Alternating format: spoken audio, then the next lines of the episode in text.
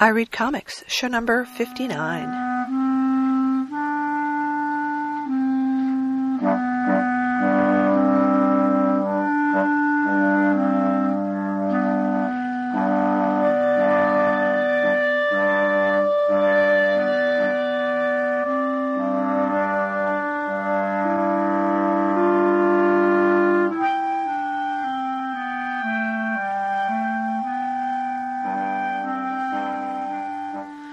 Just listened to myself saying that first part, which show it is, and I still sound like I have a cold. What the fuck?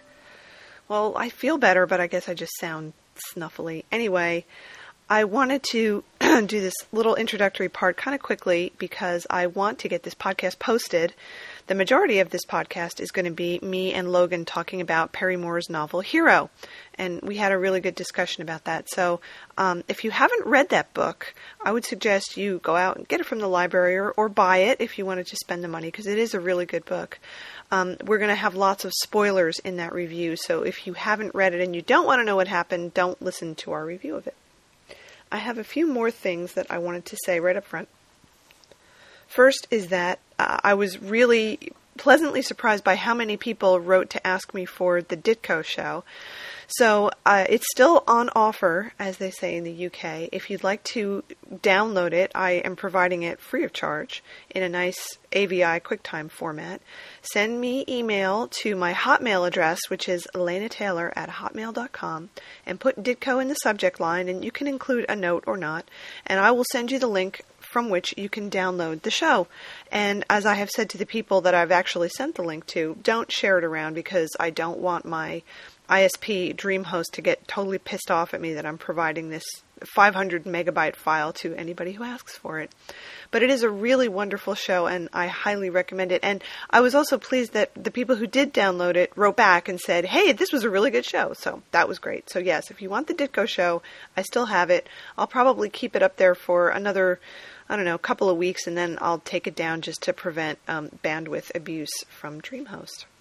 Now, um, two of the people who asked me for the Ditko link, as soon as I can get my computer going, after I finish doing this podcast, I'm actually going to be installing um, Leopard on this computer, which is a little scary to me because. Uh, you know, it's a new operating system and everything, and um, I'm hoping it doesn't break my computer, my little PowerBook that I record all my podcasts on. So that that's kind of a scary thing. We'll we'll have to see how that goes. So keep your fingers crossed that the PowerBook doesn't blow up. Um, so the first email that I got was from um, Christine Fisher, who does the um, Adult Child Free podcast, which I think I'd mentioned once before, and she actually interviewed me at WonderCon earlier this year, like way earlier this year in February. And because she had various health problems and server problems and all that kind of stuff, she didn't get around to posting it to her her show, her podcast until like August, and here it is October, and I'm finally getting around to telling you that. So, um, I'm actually a little scared about that because I don't remember anything that I said. I think it was probably coherent, but more likely it wasn't coherent because it was at WonderCon and we happened to be sitting in a stairwell. Um, so there was a lot of ambient noise, and she was asking really good questions, and I don't think I was giving very good answers. I was trying to recommend a lot of stuff that I had been reading at that time. I think I, I was pimping Young Avengers pretty heavily. But um, you can go listen to it, and then maybe you can tell me if I made any sense whatsoever. But um, she has a good podcast, and I suggest that you you hop on over there. I will put up the direct link and then the link to her show with the show notes as well. So um, there was that, and let me try to find my other link here. The other email I got was from the wonderful um, Rosa Colon, who does the um, comic Zoe's Blues, which I've reviewed a couple issues of on the show, and I have another issue that I haven't gotten around to talking about yet, which is also good. The last issue of that is coming out pretty soon. It's number four, where the story wraps up. I'm very curious to see how that ends up. And she's been doing some web comics too in the meantime. But she sent me email asking for the Ditko link and then wrote back and said um, that she and her partner Carla Rodriguez um, participated in the 24 hour comic book day for the first time here in Puerto Rico. If you want to see the comic I made, you can read it here, and it's at Comic Space. So um, she has a Comic Space account, and it's called Soda Pop Comics, all one word. And then she says, Also, Carla and I decided that we should try to get more girls into making comics over here. So we created an anthology zine called Soda Pop Comics. It's going to be short stories written and drawn by girls. The first one comes out in November. There'll be five girls per issue, and we hope to rotate them so you get a lot of variety between newcomers and girls who published since the first issue. And they have it on MySpace. So on MySpace, it's called Soda Pop Comics. So I think that's totally awesome, and I really hope I can get her to send me a copy because I really want to see what that looks like. So um, I will put up the links for those if you want to go check it out, but you should totally do that. Uh, let's see. Did I mention that? Yes, I mentioned that. Yes, I mentioned that. And um, I think I might have mentioned this once before, but I'll say it again because it's not crossed off on my big list of things to do. And that's the only way I can actually tell if I've accomplished anything is if I've actually crossed it off. If I did it and I didn't cross it off, then it means that I do that thing twice, or maybe it never gets done because I can never quite figure out if it's done or not. So um, I was in touch with a couple of women who are doing something called the Fangirl Project, and you could go check it out at fangirlproject.com. And they are going around the country taking pictures of fangirls for an anthology that they hope to publish to show the variety of different fangirls. And they took my picture, and I was totally thrilled about that. Um, they haven't put it up at the website yet, and I'm I'm waiting for the day when that happens. But um, um, if they if you want to get your picture taken, you're a fangirl, you can contact them. Go to their webpage and drop them a note because they've been traveling a lot, which I'm assuming is why um, these pictures, the more recent pictures, haven't gotten posted yet. But I think it's a very cool project, and I'm very eager to see the results when it comes out. So, still checking. Um, I wasn't really posing with my comics, I was posing with my Star Trek stuff, including um, the big cardboard Kirk, which was a present that I gave to my uh, podcast partner over on the Trek podcast, which is called Look at His Butt. Um, that was a Christmas present to her last year, and she very kindly agreed to loan me Big Cardboard Kirk so I could pose with him, which I did. And uh, he he looked great in the picture. I don't know how the hell I looked, but Big Cardboard Kirk looked pretty freaking cool as he always does. And I even got to have him in my house for a while before he had to go back to uh, J.K.'s house. So uh, let me do my other little commercials, which are to say go shop at Comic Relief in Berkeley, the only comic book store that matters because they have everything that's really, really cool. And the music that you hear at the top of the show is by the wonderful Ginger Mayerson. You can go to her site and download all the cool stuff that she has too.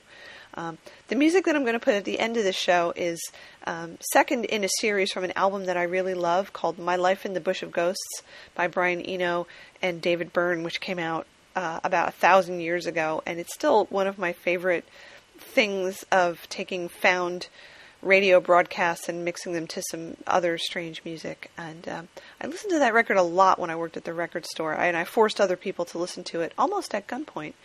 And now I'm going to inflict it on you because I think it's really good. So, that having been said, let me turn it over to me and Logan the other day when we were talking about Perry Moore's Hero. So, do you remember anything about this book? Uh, a little bit. Okay, good. So the book that we're going to talk about is Perry Moore's Hero, mm-hmm. which we both read a couple weeks ago. Yes. Right.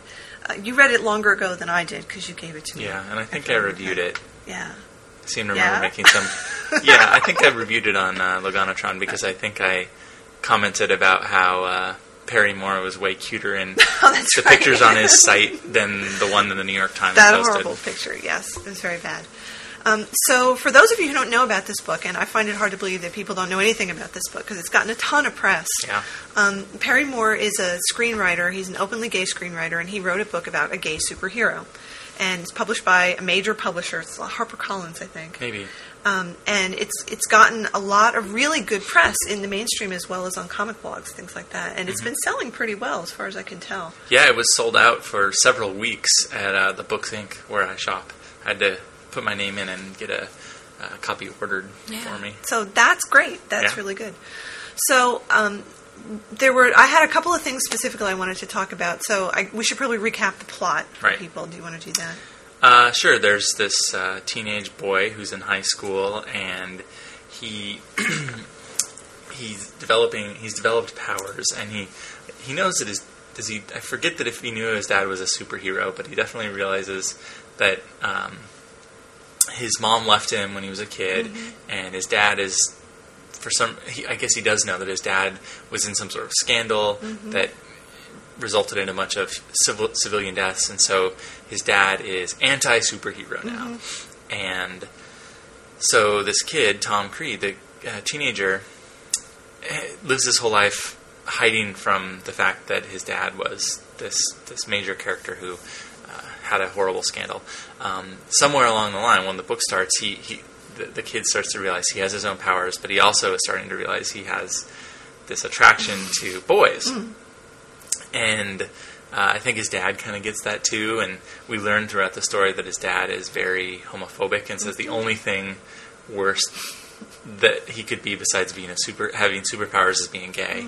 Uh, now he's both. so he comes out. He gets involved in a Tom Creed. That is the the kid gets involved in a heroic rescue of a bus of kids or something. Which is very well written, by the way. I that thought that scene was, was, fantastic, Yeah. Mm-hmm. and it's very early on in the book. Um, and in so doing, gets introduced to the Uberman and the Justice League or whatever they're called. I mean, it's essentially the uh, Justice League parody. Uh-huh. Um, Uberman and Warrior Woman, and but they're all very difficult to Yeah, and Speedster. Speedster, Yeah. right? The most generic names, which I assume was to avoid any copyright infringement on uh, Marvel or DC. Mm-hmm. Um, and so then he gets uh, added as a junior member in trial Yeah. form, and he meets this. He gets placed with this band of misfits, really, um, whose powers are very awkward. It's almost like in the movie um, Sky High. when the kid gets placed with the, the sidekicks Mm-hmm. and their powers are all really lame. It's almost It is. Well, you figure that it had to be like that, right? Because Yeah. it has to be an underdog story, Exactly. and they're they're the outcasts of the outcasts because superheroes are still sort of not okay in the world that he's created because of Right. the scandal thing that we find out what it is later on. So this the what's in, what ends up happening is a major member of the league gets killed, and they all the whole league, including all the junior interns, have to start tracking down who might have been the killer. And they think they figure it out, and they peg someone. And Tom Creed realizes it can't be the guy they think it is because he was actually hooking up with the guy the night that this all happened. Um, and so they're in the press conference, and he comes out saying, "Nope, it's not him because I was hooking up with him that night." So he's coming out as gay. He's also exposing himself on TV in public, so now his dad will know that he's a superhero, and it's his dad. So he's coming out to his dad both as a superhero and as gay. It's, it's kind of a big deal. Um, so the story progresses, and it turns out that. Well, spoiler alert! Stop listening right now if you don't want to know how the story ends. But it turns out that uh, the bad guy who's killing all of the league because another one dies, another league member dies. So it turns out it's um, Uberman. Is that right? Or the other one? It's there the were two guy. Superman it's the other guy. Isn't Superman- it Justice?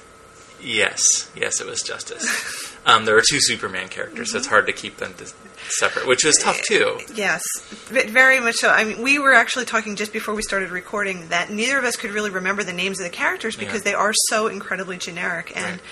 You know, I, I guess we're so used to the names of the characters that are already established in Marvel and DC. And when they add new characters, they do tend to give them really colorful names Mm-hmm. so that you remember them. So calling somebody Uberman or Warrior Woman or, Yeah. you know, there's Justice and, and Tom's father is named Major Might. They're, they're just so bland. There's nothing to, to kind of hang it on. And since they're written, you can't look at their costumes and say, Right. oh, that's the red guy or that's the blue guy or Right. that's the guy with the cape. Yep.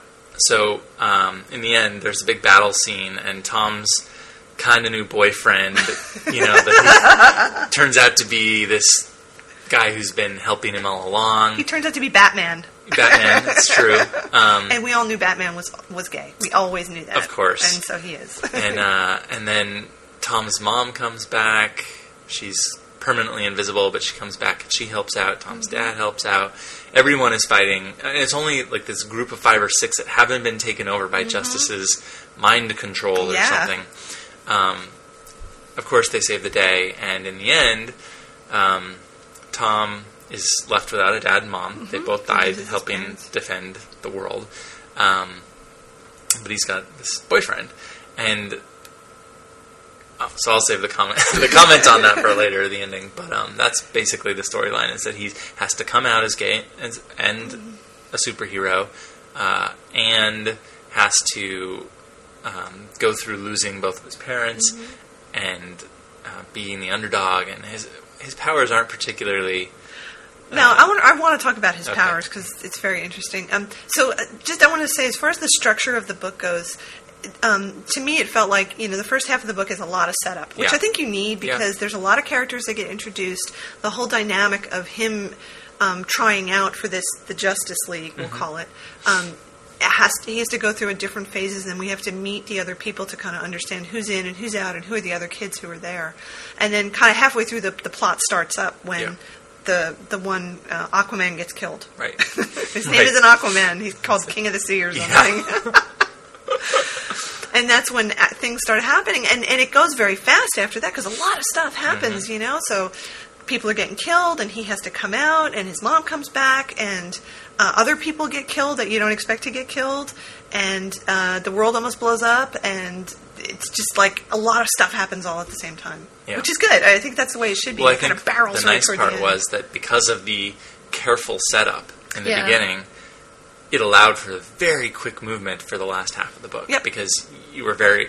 Uh, I read it all in the one day while I was in Utah, or one and a half days. And um, the first day, I read the first half, Mm-hmm. which was the setup, and then the second day, I read the last part of the book, and it made it very easy to get through that. Yeah. Uh, it was hard to put down, and I didn't have to flip back Yep. to the beginning to say, "Wait, what was that for?" I, he does a really good job of setting everything up, and I have to say, I think part of that is with an eye towards sequels to this book, which he's already said he's going to write. So, Well, and movie rights. yeah, so clearly he wanted to to lay some groundwork for more stories to be built on top of this. So this is not just a one shot novel, which I think is great because they're good characters. I'd like to see more stories about Mm-hmm. I agree. them. Um, but but it does suffer from some confusion amongst the actual superpowered people because there there are several guys who are all superpowered, and there's Mm-hmm. Uberman and Justice, and the one guy, the old guy who dies, who's supposed to be like Captain Marvel, I guess, um, but isn't. It's, Mm. Right. like you know, so it's it's hard to tell those guys apart. I, he tries to put in some description, some details about them physically, so you Mm-hmm. can tell them apart. But I still found it really hard. I did like um, the the descriptions or the, the parts of the story where Tom was talking, or th- it was describing Tom's um, fantasizing about Hilarious. uh, Uberman, right? Yeah, I think so. Going down to the beach. Hilarious. the little dog falling asleep How on he their would bed. carry him home. and, his, his crush on him, and just the way that you know that's how, especially teenage girls, but you know, uh, I think that when gay men reach that period of coming out, also do the same Sure. thing. Uh, you have this crush phase of uh, of your idols, your heroes. and- Definitely, of course, that's what you fantasize about. But I also love the fact that he's a real person. Mm-hmm. That what he does when his dad isn't home is that he downloads porn on the computer, like everybody does when their parents aren't home. I Right. mean, that that was a very realistic touch. yeah. So it was good, and and he, um, as a character, he has flaws, and he's too hot tempered, and, and Mm-hmm. like all teenagers, he's way too self involved and can't really see what's going on around Yeah. him. And that's part of the arc of the book is that he actually starts to look outside of himself and see what other people are going through. So I thought that was really nice. Right. Um, I thought that uh, it was so. One of the issues I had was it when when the story ends and we have a little epilog Um, he's sacrificed. Well, he's he's now free of his codependence with his parents or his dad, um, but now has this boyfriend that he seems very, at least in the few pages we see, he he's just transferred it to the Yeah, boyfriend. yeah. And it's like, I guess I kind of thought that part of his coming out was all about learning to be confident in who he was, Mm-hmm. but now who he is is so defined in his relationship to this other Yeah, guy. he's Batman's boyfriend. Yeah, exactly. and maybe maybe it's he's supposed to be kind of a sidekick, given that his powers aren't particularly uh, traditional and exciting. Yeah. But I don't know. Well, maybe that's for the next book Yeah. or something that we'll see more of it. So his dad, Major Might, Mm-hmm. is not a superpowered guy. nope. He's he's more a Batman kind of guy Yeah. with, with superior skills developed over years of training. He was in uh, what the Korean War, I think, and he was a hero then. Mm-hmm. Right. And you know, very much. His mom was uh, Invis- Sue Storm. Right, was, right. was the Invisible Woman essentially, um, and like in um, the Incredibles, they they met while on the job essentially and fell in love and got married, and then eventually she ended up, um, we think, retiring to have a kid, but we find out later. Here's more spoilers that she was never really retired, and she was kind of a, a mole agent, and even though she couldn't become visible anymore, she was still working Yeah. for the League undercover Right. and that kind of comes back around at the end when the world's about to blow up and she reveals all this stuff that she knows. So Tom's powers are that he can heal people. Right. And it starts off really small uh, by accident. And as it goes through the novel, it it, um, it gets more and more. It gets more and more powerful, and his powers kind of grow by leaps and bounds. I was a little surprised at the end by what he can do with his powers. Remind me. okay, so you read it more recently. more spoilers. Um, it, it goes through phases. It's not a complete like disconnect, Mm-hmm. but he ends up being able to heal um, broken bones. Uh, Right. It's where he starts because it's at the, the basketball game Yep. and someone gets hurt. So he heals broken bones and, and skin, you know, cuts and things like that. And then he manages somehow in one of the scenes with um, where they're being attacked. He's holding hands with Oh, all with these the with the kids. in a hospital who are burn victims, Right. and ends up mostly fixing them. Yeah. And then they said somewhere later on, they said, "Oh, the kids were like 95% cured of their burns." Plus, by holding hands with them, he manages to deflect some power that was being um, aimed at them. It was like Mm-hmm. Right. beams from somebody's eyes or something like that. I can't really remember what it was. And then this happens again and again, where he, every time he does it, his powers get stronger and stronger. He can't bring people back from the dead. We find that out. Yeah. So someone dies and he can't save them.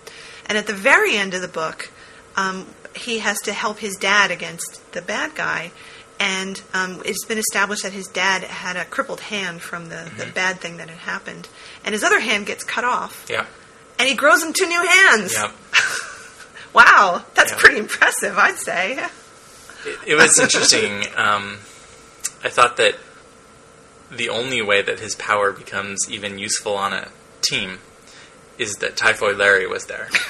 I love Typhoid Larry. He He, hilarious. hilarious. And, you know, his power is to really make people sick with any illness he can think of. Right, right. And it's interesting because the way it gets used is that, I mean, he can't just make his teammates not get sick. Mm-hmm. Anyone he's in proximity to will get sick with whatever he can think of. And so that the the usefulness of Tom then is that he can then heal the teammates. Right.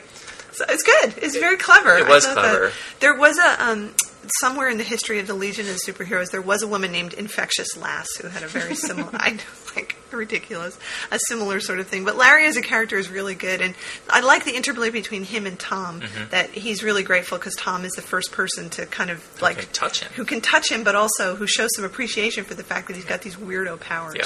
So that was good. Um, I thought Ruth was a great character. She was awesome. She was fun. She was great. So she's an older woman, like in her 60s, I think, Yeah. Mm-hmm. and her power is precognition. And um, you don't get a lot of backstory about her, like why suddenly at the age that she is, she decides to try out for the Right. league. We don't know. She never really explains it. But we do get a little bit of her history um, and why she is the way she is. She's very cynical and chain smokes and things like that. But she's a great character. I Mm-hmm. Loved loved her. her. Yeah. Yeah. Um, I thought that. So, just a, an interesting par- uh, tie back or question mark slash parallel is I thought this was very similar, if not drawn directly from the Invincible comics. Did I loan you the Invincible? Mm-hmm. No, no, but you told me about them. Um, so the Invincible comic is about this Superman-like character who has a son, who uh, they're when the son comes of age and gets his powers, they go around saving the world together, and and there's also a league. And the Superman-like character is from a different planet, kind of an only son, or so we are told, um, or a last scion sort of thing. And he he works with the league sometimes, but he's not on the league. And all of a sudden, the league shows up dead. They're, they're all dead. And there is another Superman like character on the League, much like the Superman like character that's the dad of Invincible. Um, Invincible comes to find out that his dad is actually preparing the Earth for an invasion um, of this other of his species from his other planet, and um, has been on Earth the whole time, and now is the time. So he killed. He removed the only defense the planet would have, which is this league.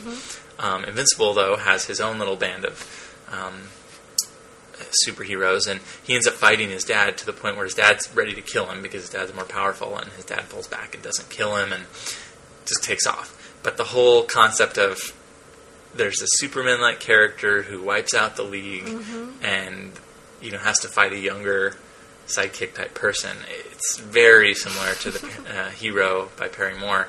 Um, different enough, but also in Invincible, on the League they have these DC type uh, stereotyped characters that have names very similar to the ones in Perry Moore's book. So I almost wonder if it was an inspiration for him. Probably. I, I would bet that it was. You can see where he drew a lot of his inspiration from. I, I think much more DC than Marvel, just Yeah. in the way the characters are Yeah. drawn. I mean, even the fact that there's Warrior Woman, Right. Uberman. you know, there was. you probably don't remember this, but way back in the history of Saturday Night Live, they actually did a sketch about Uberman. It was very, very funny, like as if he was German, like Uberman was really good. Um, so I want to just talk about his power for a minute. Yeah. Because I've had this train of thought before. I don't think we've talked about it, but um, you don't see too many superheroes with this power to heal. I mean, I've seen characters like that in other books, Yeah. um, science fiction books or fantasy books, where that's their main thing. It seems to me that if you have a superpower, which is to heal people, you have a moral obligation to use that power often, early and often, and not just when you're being a superhero. Right. I mean, if you literally have the power to save people from dying, you need to, to be in a system where people can come to you and get cured of it. And it, it's, you know, I, I hate to say it, but it's like the Spider Man thing with great power comes great responsibility, and you would have to use it really wisely and really ethically. Like, you couldn't sell your power to the highest bidder. Right. You know, you couldn't just cure rich people who wanted to get cured. And it seemed like you would be spending all your time visiting, you know, children's burn wards in hospitals. It seems like the way that um, Moore deals with that a little bit is that it really takes a lot out of Yeah. Tom to, to do that. Um, you know, he faints and he does all these other things each time. Oh, he has really epileptic fits Yeah, too. Yeah, exactly. right. Yeah. So I think that's you know one way of suggesting that he, he could do all those things, but he would literally be taxing himself to potentially like sickening him his own Yeah. self. Um, the other way I've seen it dealt with in other in comics is that when some when when these types of characters heal um, others, they absorb the other person's Right, yeah. weakness or illness, Yep. at least if for a small period of Sure. time. Yeah. Um, oh yeah, I've seen that a lot. They did that. They did that in Star Trek. They Mm-hmm. did it. They made actually a really good movie um, with Ellen Burstyn that was called Resurrection, Hmm. which was awesome. And it was about faith healing, and she had that power. And in order to heal people, she had to do that. She would take their illness into herself. It was Yeah. a wonderful movie. But he doesn't do that. No. really, it's not No, really he doesn't. implied. So I I think if you're going to do that, it really sets up. Um, you have to think out the consequences of it, and maybe we see that in, in subsequent stories. You know, if suddenly the world found out that there was someone who could actually heal, Yeah. people would go nuts. Yeah. And that person would have to be put in maximum security to keep people from kidnapping them. I mean, Right. really, you would think that somebody with a lot of money and a lot of power would instantly want to kidnap that person and have them as their personal slave Mm-hmm. to cure them and their immediate family from any sickness that they might get. Yeah. So maybe that's the next book. I don't know, but it, I, I hope that he deals with that issue because to just give someone a power like that and then say, you know, oh well, you know, they use it whenever there's a, a fight and they don't do anything with it the rest of the time is just a cheat. You Yeah. can't do that. It's good. It's a good point. I, I think that it's one of those powers that has a moral Yes. implication built into its essence. Yes, absolutely. And I think other powers, say super speed, don't necessarily. Yeah, yeah. Um, no, I completely agree. So I'm really curious to see if he plays on that. It would be wonderful if he did because I don't think that that kind of stuff has really been dealt with in, in mainstream comics very much.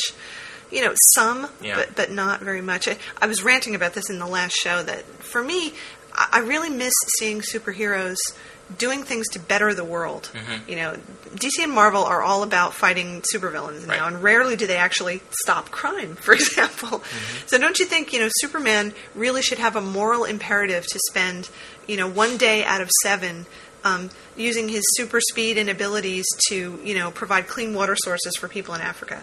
Well, I thought it was nice that in actually in Superman Returns, they did uh, hint at that a little bit. You know, Superman. Right after he came back Yeah, and he was yeah, sitting yeah. above the earth, and when he would hear things, he would zoom down, and then the news reports Yes. were was seen here doing this. Yeah, and, yeah. And, and it was nice to see that. Oh yeah, he is not just someone who fights Darkseid all the time. But yeah, exactly. Yeah, there should be more of that. So I, I feel like that's really missing from superheroes, and there should be more of it. And I think that's why, Well, it's what makes Batman so attractive. yeah, because that's still mostly what he does. But the the scene on the bus, um, I thought got that to that to a certain extent Yeah. that he and the other superheroes were trying to save the people on the bus. Right. They weren't trying to stop a bank robbery. They weren't fighting a supervillain. Well, there were supervillains. There were, but they, it wasn't. They weren't fighting the supervillains with the bus as sort of a, a the bus was the prop. right. Yeah, that's it. Yeah, So it- it's, let's save the bus that's being sliced in half. Right, and not just we won't worry too much about this bus. It's mm-hmm. it's it's a prop. Right, Right. you're right. I mean, that was exactly what. Tom was doing the whole time was Yeah. helping the. Uh, Oh, there was a woman who had a heart attack or something. yeah, and, and, then he was helping the Batman character. and the driver who Yeah. got hurt, and Yeah. yeah. so that was great. It was very gripping Right. because you really got involved with these people, and you could see what was going on. Um, I I hope that they have other characters like Ruth. Um, and again, there hasn't been very much of this in comics aside from. Um, well, Saturn Girl really didn't have precognition. Dream Girl did, but the the precognition thing is very interesting Mm-hmm. too because uh, she's very mysterious when she says things, and Yeah. there's a moral responsibility with that too. I mean, you can't just true. tell people exactly how the future is going to turn out. Right. Um, and it's never really clear what her precognition is. Like, does she really see the future or does she see a future? Mhm. And that's cool that it's mysterious. Yeah. One thing I wrote in my um, blog review was that I, I, one reason I hate gay fiction so much, uh, gay novels, is that they are usually just excuses to write a few saucy sex scenes, um, and because of that, filler around it, the other 200 pages sucks. um, in this case, there was no gay sex scene. There was some um longing and some fantasies and Some kissing. so some, some kissing. Um, but I, I think that the book is is better because of that. Um, so if that's what you're looking for, don't pick up this book. It's not going to be that. It's not going to have those scenes, but it's stronger because it doesn't have them. I agree. And it's about the emotional experience of coming out and of being a teenager. Mm-hmm. Um, and I thought that that was really powerful. Throwing in, you know, some not not that I have any problem with erotica, but I, I don't think that the two can mix easily, and I'm I don't think it would have worked well here either. Um, I read some of the reviews online for this, and one, uh, more than one review pointed out that um, Tom's character, when we see him in the first part of the book, is very isolated. Mm-hmm. So his mom's gone. He's kind of uh, he lives on the wrong side of the tracks almost. Yeah. His parent, his dad is poor, not poor, poor, but working class, and he doesn't have any friends. Yeah. Really, any friends at all, and he's kind of overbooked. He's trying to finish school, but he's also working three jobs, and he's tutoring, and he's doing all this kind of stuff. And as it goes through, he really doesn't have any friends until he um, joins the league and becomes friends with the people that he's paired with. And some reviewers felt that that was um, not really true to life. That that kids who are growing up aren't that isolated. And I didn't like I couldn't really speak to that because I had friends, even though I was not part of the popular crowd at school. I did have friends. It was never to the point where I had no friends. And it seems like the only reason he doesn't have friends is because of who his dad is. Yeah. So I'm not sure how realistic. Well, it's the is. stigma attached to his dad, right? And he he's on a team, so he has some. yeah, that's true. He's on a basketball team. You team. know, Cohorts. quotes, cohorts, friends. But even, I mean, I think it's also he's got the double whammy of clearly being that guy who's gay that everyone, even if they can't put their finger on it, they mm-hmm. kind of know, mm-hmm. and and so that makes him kind of an outsider. But also his whole dad stigma thing, and anytime he says, anytime his dad comes to his games, he sits way back in the back Yeah. so no one sees him, and um, so I think that the, the complication is that he has both of those things working against him, and he's just he doesn't, and, he, and he's working so hard. I think there are people like that. Um, they aren't common, but I think that a lot of the, the reason this book is so powerful is you can relate to his feelings of um, being alone and, and isolation uh, at some level, even if like you or I or other people reading it were never that isolated. We've all experienced some sort of isolation, and, and seeing it so um, so dramatically portrayed makes it nice to relate to, and and it also is interesting because I do think that. So when I first moved to San Francisco or the Bay Area, I knew my roommate and two people that lived in the area. So I really didn't I didn't know many people in San Francisco, but when I uh, kind of met this new group about an, a year into living here, suddenly I had like all these friends, and it was just kind of like when he joined the league, mm. and it was an instant like add water group of friends, you know, and so for me, I related to that quite a bit. Mm-hmm. Like, oh, you finally he finally found his niche where he could be accepted and and be himself, and mm-hmm. and um, I think that, that happens for a lot of people. You know, when you get to high school, when you get to college, mm-hmm. when you get out of college and find your new home, like you're constantly in those years having to find new groups of friends and reestablish your identity. And um, so I, I kind of thought that was a nice bit. I'd like to see if the next story is about him in college and what it. You know, then then we get into the Peter Parker kind of managing school and superhero superheroism. Yeah. Um, so I wanted to just talk a little bit about the female characters in the book Yeah. um, because they're mostly really good. I, I I thought so. really like them. Um, so there's uh, Ruth, who we talked about a little bit already. She was awesome. I liked her. There's his mom, Mm-hmm. who we don't see very much of, but I, I thought her character when she No does come back, yeah. um, when when when her voice comes back Uh-huh. and her cigarettes, um, I I thought it, was interesting, and and that actually seemed pretty real. Mm-hmm. And she wasn't written totally as a good character or totally as a bad character, um, and she is still somewhat mysterious too. But I, I thought that worked pretty well.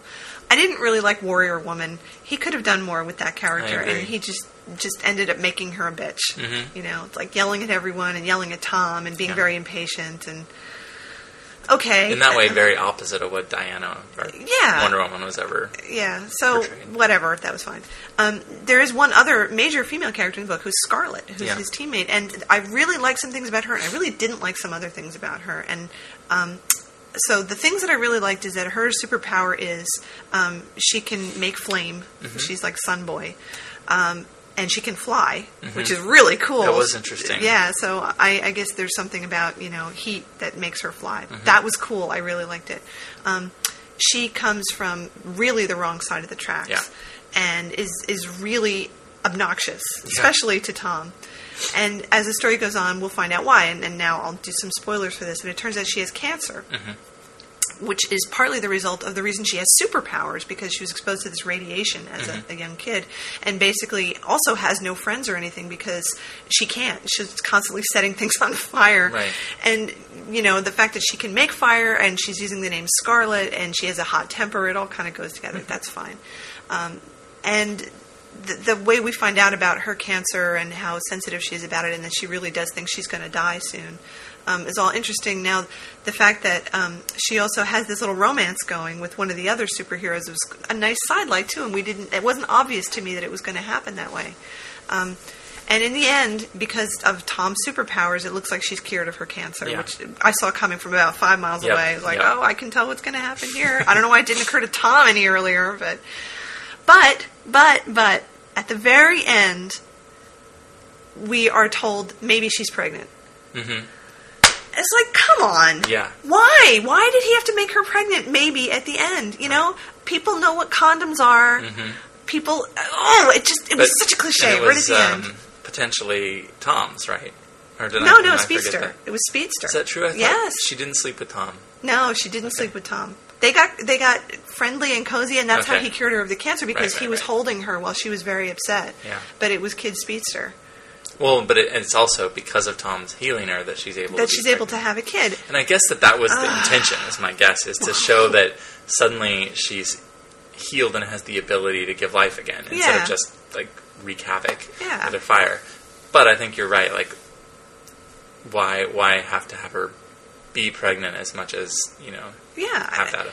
and then and then it's like okay so is she going to quit the league because she's going to have a baby or is she going to have an abortion or you know it's like why did he have to give her that set of choices when none of the male characters would ever have that set of choices Mm-hmm. why couldn't she just be a superhero without that you know she wants to be a superhero it's the most important thing to her in the world Right. is doing that and I cannot believe that somebody like her wouldn't have taken any precautions whatsoever, or that Kid Speedster wouldn't have taken any precautions. Right. You know, like come on, we're in the 21st century. I did find it amusing that Kid Speedster thought that Tom yes. and Scarlett were like that's Doing why it, she yeah. was pulling away from Speedster was because she was into Tom. Yeah. That was It was good. Hilarious. It was good and and very realistic for Yeah. kids of that age. You know, like so jealous and you know so possessive like that. So anyway, I really hope that she's not pregnant and that in the next book she doesn't turn out to have a kid and Yeah. turns into a mommy and all that. It's like, yeah. Please don't put that in my superhero story. And it'd be nice if in the next book, you know, she have her colostomy bag anymore or yeah, whatever it was. yeah, yeah. That was it. That was it. So, um, the the whole idea of of the superheroes uh, turning bad and, and having to fight everybody, I think that's been done about a bazillion times in DC and Marvel. So Yeah. it was a little a little trite, but that's okay. Mm-hmm. And I, I was surprised at how much destruction there was at the end. Yeah. That people were actually getting killed and stuff. Buildings were blowing up. Yeah, it's that was severe. a little scary. So I don't know. I Major heroes being destroyed, Yeah. incinerated. I, I cringe a little bit at that. You know, I Mm-hmm. probably this is because of the comics that I grew up reading, where people didn't really get killed unless they were bad guys. Yeah. But I, I it makes me uncomfortable to have so many innocent bystanders get killed. Mm-hmm. And I've noticed that in the Marvel. Um, movies they try not to do that and we had noticed that about the spider-man movies Right. too that they people aren't just getting squished for Mm-hmm. no reason they try really hard to save them and there was a, a little too much violence for me right at the end of this Yeah. Yeah. I think that um, it does make it a little more almost realistic in Yeah, a way. Like uh, yeah, if this were made into a movie, that would that scene or that aspect of that scene makes it more realistic. I mean, if you've got superpowered people fighting, Yeah. that, that's always um, who is not Lex Luthor, but any any of the bad guys always take advantage of in the DC world, especially of Mm-hmm. the good guys, probably the Marvel world as well, of the good guys. Um, necessity or um, of protecting the bystanders. Sure. So it gives them the it gives the bad guys the one up, you Yeah, know, the yeah. leg up, and I think that if if ever the good guys were going to evenly match the bad guys, they'd have to not focus their attention on the bystanders, Yeah. and you would have bystanders dying. And- yeah definitely and um, you know, I think I guess they split up, right? And they're kind of some of them are trying to help Yes. the bystanders, and some are fighting the the bad guys. But it makes it very vivid. You're right. Um, Yeah, Oh, it reminded me actually of a lot of the stuff that happens in Kingdom Come, Mm-hmm. where there's a lot of battles between the supervillains and the superheroes. There's a lot of collateral damage, Yep. and you know people are getting killed right. Kansas left. yeah, it blows up. Yeah, Yeah. so so that I thought that was somewhat rep- reminiscent of of that scenario. yeah, I'd agree. Yeah. Um, I also wanted to say Perry Moore's a great writer. Fan- he's fantastic. Yeah, really knows how to write. Really good use of English. Really Mm-hmm. good scene setting. Very vivid descriptions of things, and you just don't see that in many books these days. It's true, especially not um, gay fiction, but and, and even comic book fiction. Yeah. Although, uh, just a little heads up, we, we both saw the review or the announcement that The Last Days of Krypton Mm-hmm. just went on sale, and I bought it last night. So probably the next book we'll review. Yeah. Um, but it looks like that might also be particularly well written, Yeah. given some of the reviews. I hope so. So yay for well written comic or comic novels. novels. Yeah, definitely. Uh, okay, well that's great. I'm, I'm glad we finally got to talk about this. So Yeah. we'll keep you posted. Um, Perry Moore has a great website that's called Perry Moore Stories, Mm-hmm. and if you want to find out more information about this book and other things that he's doing, it's there. He also has, which I thought was great, is a reader's guide to this, Right. which is meant to be used in schools, and it's very interesting. It's fantastic. I spent some time going through it, and it's a, a wonderful guide. Um, if you have kids, or if you want to introduce this to a group of kids Mm-hmm. to read, the reading guide is really, really helpful in them trying to think about some of the deeper issues. And I think that probably the reason why that reader's guide even exists is Perry Moore was the one who wrote the screenplay adaptation of Lion Witch in the Wardrobe, Mm-hmm. and is working on whatever. What's the next one? Prince Caspian. I think so, yeah. Um, so of course that caused some Christian uproar because he, uh, you know, wrote this. He, he's an openly gay uh, writer and wrote this fairly Christian-esque story. Um, but I, you know, I liked the books as a kid and thought that the movie, even though the Christian overtones were fairly heavy, um, was well adapted. And so knowing that he wrote that and also wrote this book makes a lot of sense. He's really a skilled writer Absolutely. and, and cute. very, very much so. And funny, too. His interviews Funny. are good. Yeah. He's very funny. Uh, great. Well, uh, I'm really, really glad we got to talk about that. So, um, we'll. The next thing we're going to review together, just as a preview, is the Superman Doomsday thing, which you saw, but I still haven't seen Right. it. So maybe the next show. Okay.